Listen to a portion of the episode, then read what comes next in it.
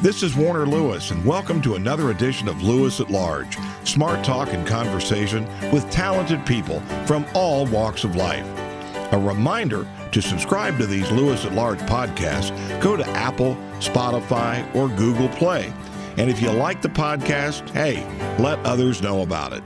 For context, my interview with Michael Blanding was recorded in June of 2021. Very pleased to have uh, for the first time uh, behind our microphones. Michael Blanding. He is a Boston based investigative journalist. Uh, work has appeared in the New York Times, Wired, Slate, Boston Globe Magazine, Boston Magazine, amongst others.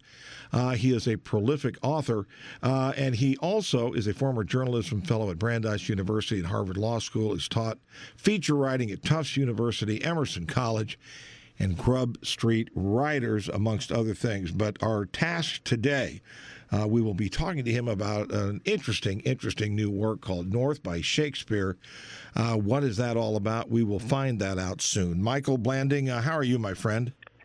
I am fine, thanks. Uh, thanks for having me on the show. Yeah, it, uh, it, behind the scenes, this has been quite a, a, yeoman's effort to get us together, but we're pleased to, be here with you. Uh, let's do this uh, again. Boston-based investigative journalist. I guess the question, uh, just to start us off here a little bit, tell our Lewis at Large listeners, if you would, uh, what brought you to journalism, and what's the definition of investigative journalist versus the sort of garden variety reporter. Yeah, sure. I have always loved writing. You know, ever since I was a kid, I've been a writer. And uh, in college, I, I really focused on fiction writing and thought I was going to write, you know, the great next great American novel. And then I realized that uh, my fiction wasn't all that great, but I still love writing. And after college, I discovered journalism and realized, you know, the old adage that truth is stranger than fiction. It was uh, so much more interesting for me to write about real people doing uh, real things and give me an excuse to talk to to people about it. And uh, I just fell in love with journalism and, and haven't looked back. And uh, you know, particularly investigative journalism is really diving deep into a subject I spend weeks, months, even years working on on a story and uh, really explore all aspects of it, and and then write you know write about it in a long form uh, way that hopefully makes it engaging to the reader. Well, this uh, this new work that you have, uh, North by Shakespeare. Uh, is really a fascinating premise, uh, and the and the the highest of views is that you know what maybe Shakespeare wasn't that original. Maybe some some of right. these ideas, if not some literal, some of the literal lines themselves, came uh, from outside sources. Give our mm-hmm. give our. Lewis at Large listeners here, if you would, a little bit of setup behind the concept of it here and how you came across it and what made you to feel like I really want to pursue this. Sure, sure. Yeah, the question the book the book asks really is what if Shakespeare wrote Shakespeare but someone else wrote him first? Which is to say that um, the the premise that I that I look into in the book is is that Shakespeare wrote all the plays. That, you know, there's no question that that Shakespeare from Stratford of, of Avon uh, wrote the plays, but um, that he actually used these earlier works by this other writer by the name of Sir Thomas North and actually adapted them into many of the works that we know today. And it's not a theory I came up with. This is a uh, independent scholar by the name of Dennis McCarthy who has spent uh, more than 15 years looking into this. And he approached me uh, a few years ago and told me about this theory. And uh, at first I thought he was crazy. You know, Shakespeare is Shakespeare. You know, why do you have to complicate things? But he just started showing me all of this evidence that really supported this idea that Shakespeare took uh, much of his language and, and even plots, characters, uh, themes from the work of this other writer, and I just became hooked on it, and, and I became uh, just as fascinated and obsessed with uh, with getting to the truth as as he has been, and, and the result is this book. Michael, let me ask you something. Uh, because I'm not a Shakespeare scholar, uh, mm-hmm. I'm not even sure. I, I wasn't either. I, can't, I wasn't either when right. I started out. I can't imagine that. Has there been, uh, in in the general work, before we dive too deep into the book, has has there been underlying amongst the Shakespeare scholar community uh, this theory, and has it been thought of, and are there uh, is there a school of thought out there, even in addition to this, that, that this very well could be the case? Yeah, well, you know, scholars have long known that Shakespeare used other sources for his plays and that he not only used other uh, sources like novels and and uh, and other um, stories, but that he actually adapted older plays into the plays that we know today and, and would take them and rewrite them. So it's not completely unheard of that someone would think this. And today there's there's even a lot of scholarship that looks at Shakespeare as a collaborator with other writers and, and doesn't look at him as this kind of just lone genius that, you know, we all think of him from, from grade school.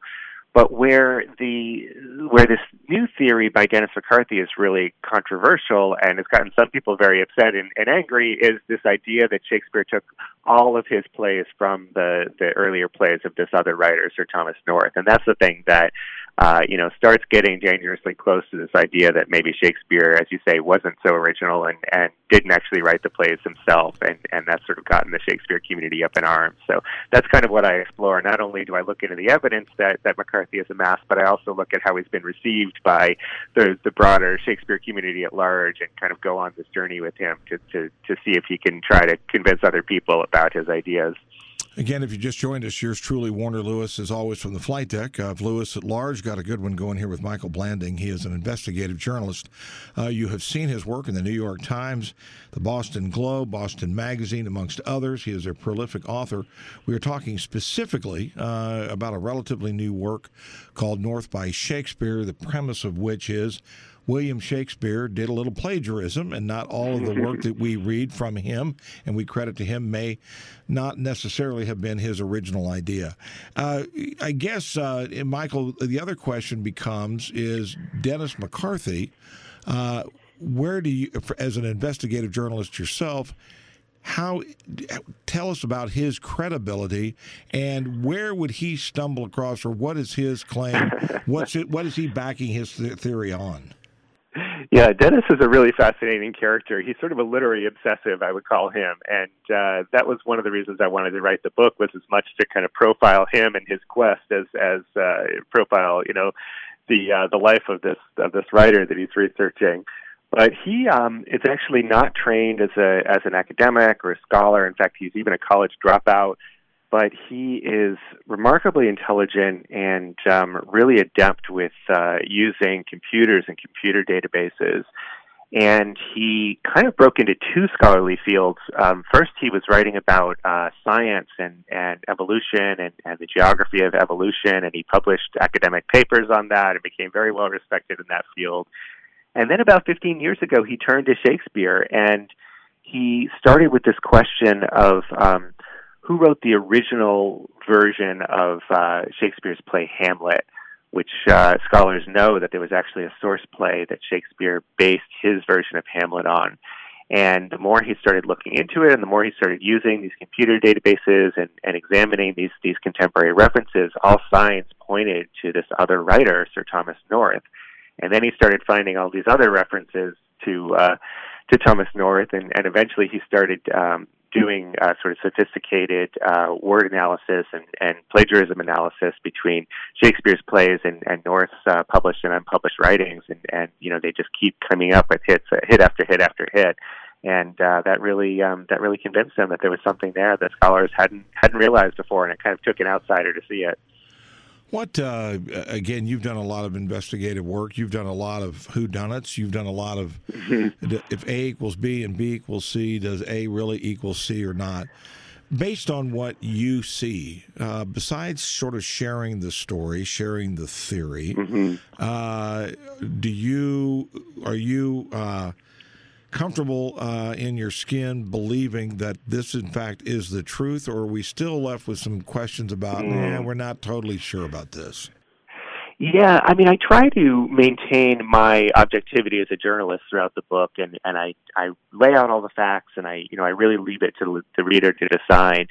But I have to say, I wouldn't have written the book, and I wouldn't have put my own reputation on the line as a as a journalist had I not thought that there was really something there.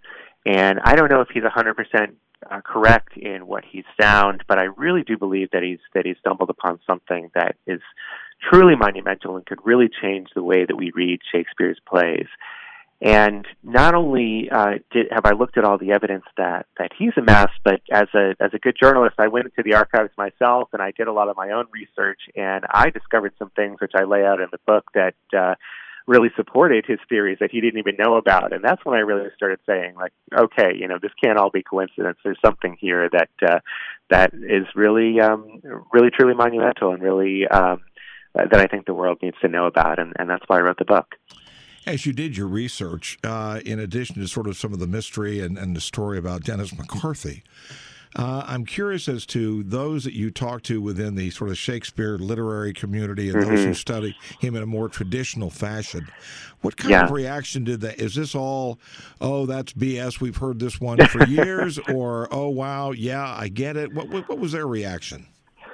Well, Dennis has one scholar who has um, really become convinced, and, and she's um, she's a very uh, well-respected scholar at Lafayette College in Pennsylvania, and she was an editor of a Shakespeare journal, and she's gone gone in with him 100% and has actually co-written books with him and, and papers with him, and her name's June Schluter, and uh, so I spent a lot of time with her, and and you know, uh, talking to her about what it was that convinced her but I have to say that uh, the majority of Shakespeare scholars really are opposed to to Dennis and June and, and their theories. And what's what was really fascinating to me was just to see the level of animosity that that they show towards him, which almost becomes personal. And and it's not about well, you know, your research is flawed or you say this when it's really that, but it's more like how dare you impugn the reputation of you know the immortal bard uh, William Shakespeare, and and that became really fascinating to me as a journalist to examine that and to and to look at you know what is it about Shakespeare that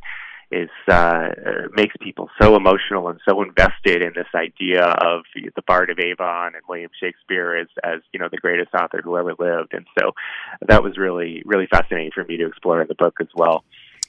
So, what are those that follow Shakespeare casually, those that have enjoyed his mm-hmm. writings, uh, those that also take him seriously? What uh, what are what are they to make of all of this? Mm-hmm. Uh, as this sort of you've asked a gigantic question, uh, yeah. with lots of with sort of leaving it uh, open there for discussion and analysis.